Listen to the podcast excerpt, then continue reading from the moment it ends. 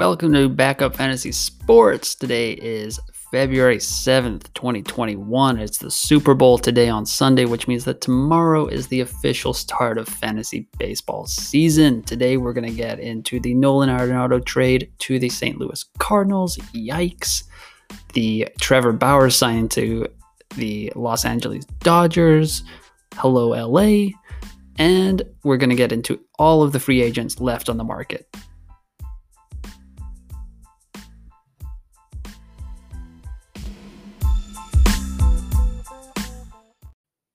Hello, welcome to today's episode of Backup Fantasy Sports. It is February 7th, which means it is the Super Bowl tonight, and that means that we can officially put fantasy football in the rearview mirror and focus on fantasy baseball. All of the memes with the distracted boyfriend are going to be flying over social media tonight, so let's get a head start on this Monday. That's when it's going out. We're going to talk so much baseball. Very excited I'm your host, Ewan Leith. You can follow me on Twitter at UN or you out, E U A N or you out. So we're going to get right into it here with the Nolan Arenado trade to the St. Louis Cardinals. Yikes. If you are a Rockies fan, you may want to tune out. Um, you gave up Nolan Arenado and $51 million for four prospects that I did not totally know about. You got Austin Gomber. He's a 27 year old, 2016 fourth round pick out of Florida Atlantic. Um, pretty good last year 1.86 ERA, 1.172 whip, 3.54 whip. So he pitched a little above his head, but it was 14 games, four starts. So nothing to worry about there, I would say. He, um, Scouts say that he should come out of the bullpen, might be a fourth or fifth starter in the future, but yeah, he is kind of the headliner. There's Elehuris Montero. He's a 22 year old third baseman. Apparently, has big power. In 2018, he hit 315, 371, 504 with 16 home runs in 531 plate appearances. Yep, it's Coors Field. So if you can hit the ball a long way, you're probably going to be pretty good eventually. He could be someone to watch in the future in dynasty leagues. He is a third baseman. Um, the Rockies just traded a third baseman, so they will have a spot there eventually. But you've got Brendan Rodgers, Garrett Hampson, Ryan McMahon, all kind of those top tier prospects that the Rockies have been holding down or holding back for. Oh, pre corona days. That's a long time. Like since the Obama administration, probably. So you also got Mateo Gil, Tony Locey, and Jake Sommers. Um, yeah, not a lot. So obviously the headliner of the deal is Nolan Arenado. He um, is kind of good, guys. Five-time All-Star, eight-time Gold Gloves, four-time Silver Slugger, four-time Platinum Glove. Um, obviously leaving Coors Field not great for someone like Nolan Arenado. Um, he obviously does way better at home than he does on the road, as most Rockies do. But for fantasy, on Fantasy Pros, his ECR, his expert consensus ranking, is 27 right now, which is a third rounder in 12 team leagues, which is what we'll mostly talk about. And his ADP is actually higher than that, 25. So he's going right at the 2 3 turn. But leaving Coors Field, that's going to probably plummet. Right now, he's the fourth third baseman off the board. Anthony Rendon just moved ahead of him this week, but he could definitely fall behind Alex Bregman and Rafael Devers, especially in Fantasy Pros ADP. Um, on the other main website, NFBC tournaments, which um, they do a ton of stuff, but they're kind of 15 team roto orientated. He is the 31st pick. So he's still at the 2 3 turn in those kind of leagues, 15 team leagues. But um, that has dropped drastically since the trade actually went down or was first announced last Friday on January, ooh, what was that? January 29th. So since February 1st on NFBC, he has a ADP of 48, which is right there at the beginning of the fourth round.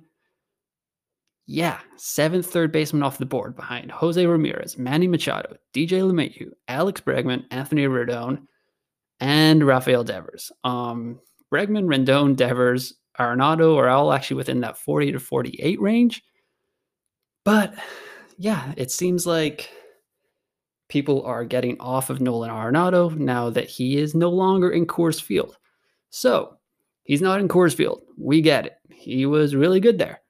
Everyone knows that he was a perennial first rounder in all fantasy baseball drafts for like the last four seasons, at least, I think, with just probably because he was playing 81 games in Coors Field. So, and then everyone points to the downturn. Um, for the cat meow in the background, that was probably my co-host, Oscar. He does not like being ignored. So he may make background appearances during the podcast. But anyway, so I did a deep dive into Nolan Arenado's splits, home and road. But everyone always talks about the coming down effect from Coors Field, how it takes a while for Rockies hitters to adjust from coming from Denver, Colorado, Mile High City. Great place. Used to live there. Fantastic. You can my golf shots went way further up there. So I totally get it. But so everyone talks about the come down effect. So what I did was I went all the way through Arenado's game logs from 2015 to now, and I eliminated on every road trip. I took the second or third series from that road trip. So every road trip he went on, I eliminated the first series as a come down effect, quote unquote and just went through all the game logs to see what he was doing. So here we go. In 2015, he slashed 279, 299, 550 for an 849 OPS. That was 41 games. That's not a small sample size. It's not a big sample size, but it's not a small sample size either. He had 10 home runs, 23 RBIs. So this is all on the road. Um, is that a first rounder? 850 OPS? Probably not. But anyway, let's keep going. 2016, he had 40 games of these second, third road trip series. He slashed 299, 360 OBP, and a 487 slugging for a 847 OPS. So, not too different. Slugging came down, OBP went way up, batting average went up 20 points. Not bad. Um, moving on to the next year, he in 2017 he had a 280 batting average, 358 OBP, and a 510 slugging. Better than last year, not better than 2015, but an 867 OPS. 2018, 859 OPS, 2019, 839 OPS. And then last year, there were only eight games because of the shortened season, where this whole weird math stuff I did um, yeah, uh, he had a 1153 OPS because he hit five home runs or five doubles, sorry, in eight games. So that highly elevated slugging his OBP and his batting average. So in total, so since 2015, he's played 214 of these second and third series on the road games and his average is 290, 354, 511 slugging, and an 865 OPS. That seems kind of good to me. I don't mind that at all. I wouldn't take him in the first round or the second round. Probably not the third round, but obviously that ADP is going to drop with more people figuring out that they don't want a Nolan Arenado that's not in Coors Field.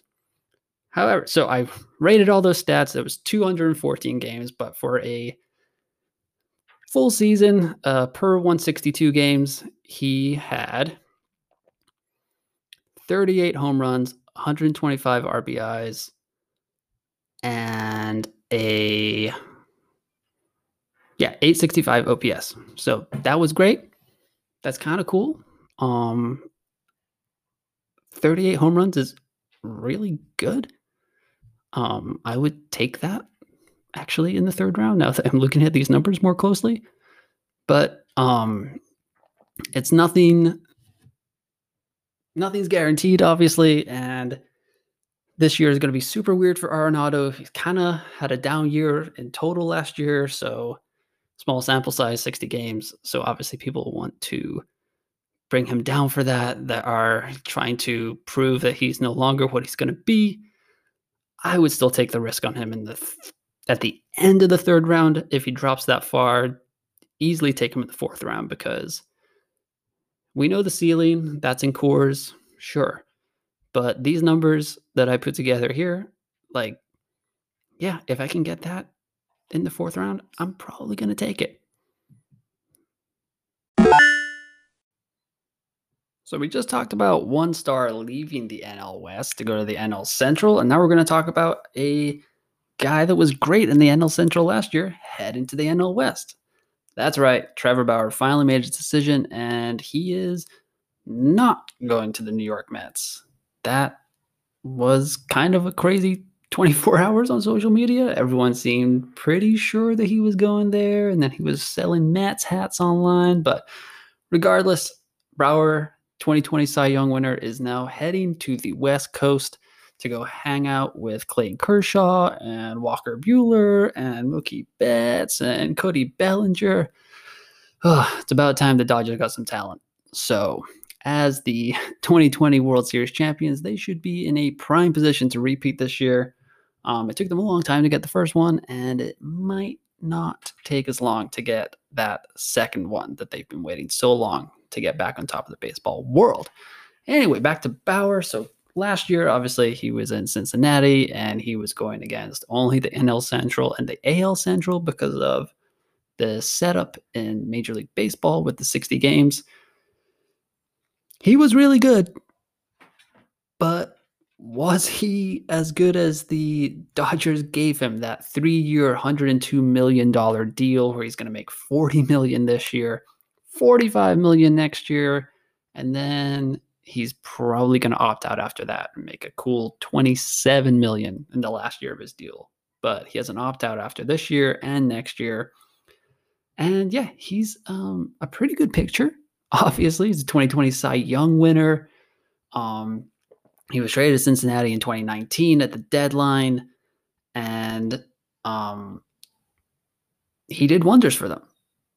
They didn't get where they wanted to go, and they didn't want to re-sign him, obviously. But Bauer did what he did, and he got his money. So in 2017, he had a 1.73 ERA, a 0.79 whip, and 100 strikeouts in 73 innings. He had a 288 FIP and a 327 xFIP. So, as is the case with most Cy Young winners, he pitched over his head. That doesn't mean he's not a bad pitcher. I just don't think fantasy managers should be expecting a 173 ERA, especially going to the NL West, especially playing all of the higher competition. Um, NL Central has some good teams, AL Central has some good teams, but he avoided the entire East and the entire West, um, including his new teammates, the Dodgers. So that'll be great. Doesn't have to pitch against them. So we'll see how it goes this year when he has to not totally beat up on NL Central teams, but he should still be good. He is currently the 15th overall pick, the SP4 on Fantasy Pros. Um, the ECR is 18 overall, still the SP4. And and then on NFBC, he is also uh, the SP4, he's 14th overall. He's just ahead. I think it's actually Trevor Bauer, Yu Darvish, Walker Buehler, back to back to back picks on NFBC. So in a 15 team roto league, he's right on the cusp of a first round pick. Um, starting pitching value has gone crazy high in fantasy baseball. I remember when I f- first started playing in like 2008 um, I won a lot of leagues just going with hitting and filling in the rest because it was pretty easy to get bad pitchers and just fill up your roster that way. But now, um, you really need two or three or four would be great. Like stud pitchers to get you through the season. Um, injuries happen all the time, and you just never know. Uh, there's prospects coming up every day, but obviously the old saying is there's no such thing as a pitching prospect. So Zach Gallen's been great, but it doesn't happen all the time. So yeah, Trevor Bauer, top five pitcher, lock him in. Nothing bad to say about him there. Just a couple of things though. Last year, like I said, 173 ERA, 288 FIP, 325 XFIP. He had a 90.9% left on base rate. That's high. I don't need to explain that to you. That is way above league average. Yeah. And he also had a career low BABIP of 215. He's actually had a pretty low BABIP for his career, but still 215, crazy low. You're not going to see that every year. You're probably not going to see that two years in a row. That's going to go up a little bit. That means he's going to, his ERA is going to go up. His whip's going to go up. Uh, he's going to probably pitch two or three times in Coors He's probably going to pitch two or three times in Arizona. Revenge game, by the way, drafted in 2011 by Arizona. So the top three are Bieber, DeGrom, Cole, whatever order you want to put them in. Bauer at four. I'm not gonna argue with anyone who wants to take him there. It's a little scary for me. Um, the last three seasons, the thing about Trevor Bauer is he is a fascinating fantasy pitcher because you can look at him either way. To go back to the OG of fantasy, Matthew Berry, He does an article every year where you can, he does player A does all these good stats, and player A, player B does all these awful stats. And then he always tells us that it's the same player. It's kind of deal with Trevor Bauer. Um, on one side, in two of the last three seasons, he's had a 2.21 ERA or lower. That's great. Love that. Or on the other side, you can say that he's had above a 4.18 ERA in five of his last seven seasons. Not good. There are a ton of arguments you can make about Trevor Bauer. Um, it, I like that he's staying in the NL. Obviously, um, as of right now, February 7th, there is no universal DH in the NL, so getting pitchers back in the lineups, that increases his strikeout chances, his um not going to face great hitters as often, not 1 through 9, not that the NL Central or the AL Central was really offering much competition in the 8 or 9 spot. But his division is interesting. Obviously, we just talked about Arenado just left the Rockies, so they might not be the greatest offense you never really know with Arizona. The Giants were really good last year, but um, it seems like he played there. They, as a team, kind of played above their head. Um, it'd be fun if they were good again. I mean, love the Giants. Um, love to see that stadium full and exciting baseball happening in the Bay Area. But they could definitely go back. But the Padres are going to be considered their main competition. Machado, Tatis, their eight outfielders for the three outfield spots. It's going to be one of those things where they could be good, they could be bad. 60 game season, everything's kind of crazy. But with Fangraphs, they have Bauer currently projected anywhere from a 3.6 ERA to a 4.02 ERA, depending on which projection you look at. That was done this weekend. The news of him signing came out Friday night. So those could change going forward. But yeah, Bauer as the SP4, not going to argue with it, but I might just pass over him. There are other hitters in that area that I prefer. And if I'm at that one two turn, hoping that Cole or Bieber drop that far. And I know he wants to pitch every fourth day or whatever, and he's probably going to make a ton of starts because he has that rubber arm. But I might just pass over Bauer this year. I would probably going to have him one or two leagues, but I won't expose myself that much to him just because I think there's a little higher risk than usual that he could tinker his way out or come back to earth. Like we were saying, five or seven seasons with a 4.18 ERA or higher, and that is not what you want from a second round pick. So I um, didn't say this at the top, but I actually live in Stuttgart, Germany right now. And sometimes when you live overseas and in a different time zone than most of the American sports are going on, you miss stuff. So I was putting my rundown together for this inaugural backup fantasy sports podcast, and I have a remaining free agent section, and that's where I put Marcell Ozuna.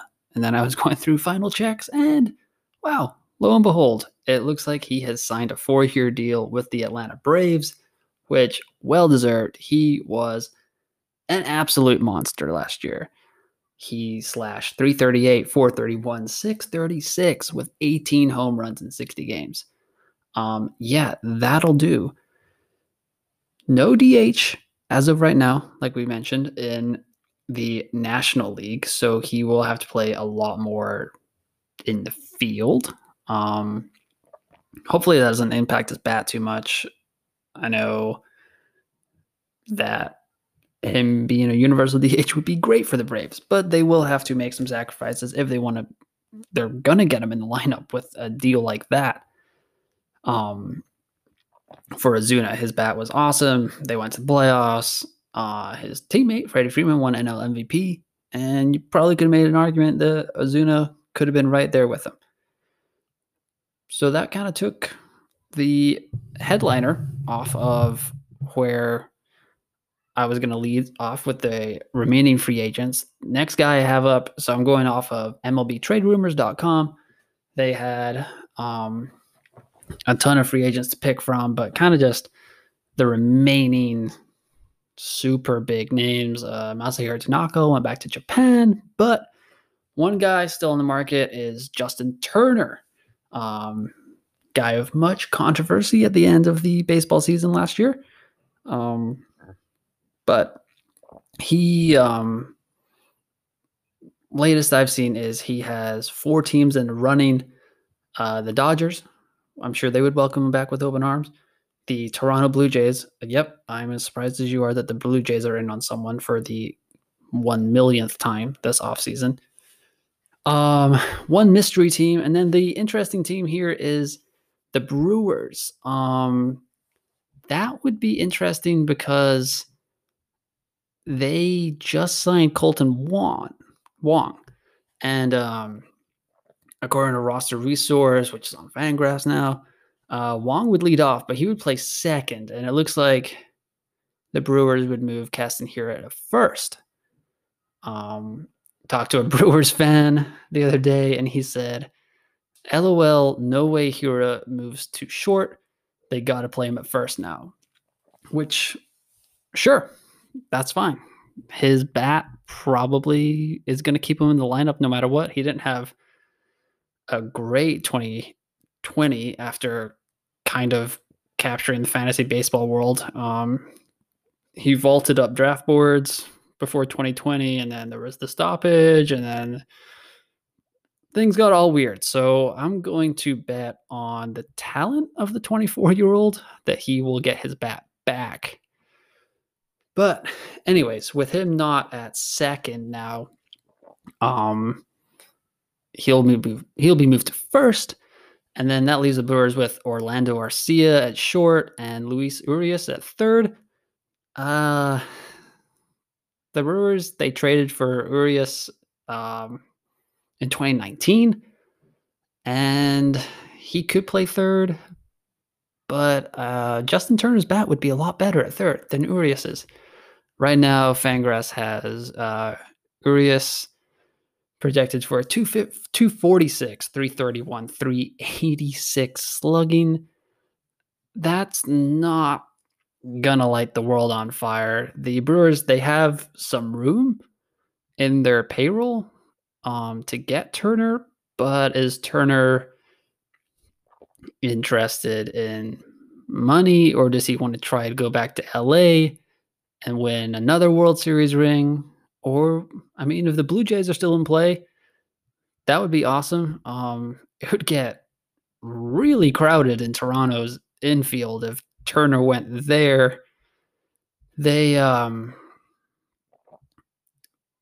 they signed George Springer. That's awesome. But they've got pretty much Bo Bichette locked in at short. They got Cavan Biggio. They've got Rowdy Tellez. They got uh, this one guy called Vladimir Guerrero Jr. Don't know if you've heard of him. He's pretty good. And uh, they signed Marcus Semien as a free agent as well. So they've been making moves all off season. Turner would be really interesting in that lineup. I don't really know where he would slot in because they've got Teoscar Hernandez as well, Lourdes Gurriel Jr. he could go anywhere and he would probably produce a ton of RBIs and I'm sure he'd love hitting in Toronto. Um, they don't have a ton of bench depth, but I'm sure that would make a lot of Rowdy Tellez truthers sad if Turner signed there. One other guy is um what two more guys to go. One is Jackie Bradley Jr. Um in oh when was that? Must have been October. I actually wrote an article for Primetime Sports Talk projecting that he the Astros should target him. They haven't made a ton of moves. Obviously, they lost Springer, but they brought Brantley back, so that's great. Um, and they've got Kyle Tucker there too. But Jackie Bradley could easily man center field there at Minute Maid Park. That would be nice. The only problem is he apparently wants a contract for at least four years, and his agent is uh, Scott Boras, I believe. Uh, and I don't know how much hardball they're going to play with that. His bat isn't that great. And he's had a couple of spikes here and there, but it's nothing to really write home about. Um, the Mets, the Cubs, the Phillies, and oh my goodness, the Toronto Blue Jays have also all been interested in him. But maybe the Mets, that'd be kind of interesting. They have some power in their lineup, and the defense would be great there in City, Citi Field. Um, but I don't really know where Jackie Bradley should go. I don't see him going to Toronto. They're they seem pretty set everywhere. Would not be well. Save that for the preview show, I guess. Um, and the last guy I've got on my list here is James Paxton. He held a showcase on December 20th, but there hasn't really been any traction since then. Last season was a little bit of a disaster 6.64 ERA, 1.475 whip, but he did have a 4.37 FIP, so not as bad as the ERA appears. Um, obviously, he's been pretty injured. He's never made 30 starts in a season and he has only pitched 160 and one third innings in 2018, and that's his career high. So, where would he go? Um, I mean, back to New York would be awesome. He's not been too bad there from 2014 to 2019. He had an ERA between 2.98 and 3.9 every year. So he can handle Yankee Stadium plenty. Um, there are other pitching teams. I mean, the Dodgers love to just use eight guys in their five man rotation all the time, but it's a little surprising that no one has gone after James Paxton, to be honest. Um, maybe they're just waiting. Maybe he. Teams are still waiting to see what they've got in spring training. He could be a late addition. Um, it's like two weeks away from pitchers and catchers reporting, which is awesome. Very excited for fantasy baseball this year. Um, but as it is Super Bowl Sunday, uh, I will just say that when you're listening to this, we will either have found out that Tom Brady is the greatest quarterback, or sorry, most accomplished quarterback of all time, or that Tom Brady is even more the most accomplished quarterback of all time. Um, I'm gonna have a bias against Kansas City here. I kind of think they're turning into the Warriors of the NFL. A lot of uh, new shiny Kansas City hats going around the world, even here in Stuttgart, Germany. So I'm gonna say the Bucs win 31-27, which yeah, put that out there. So that's how we will end the first episode of Backup Fantasy Sports. Thanks for watching. I'll be back next week.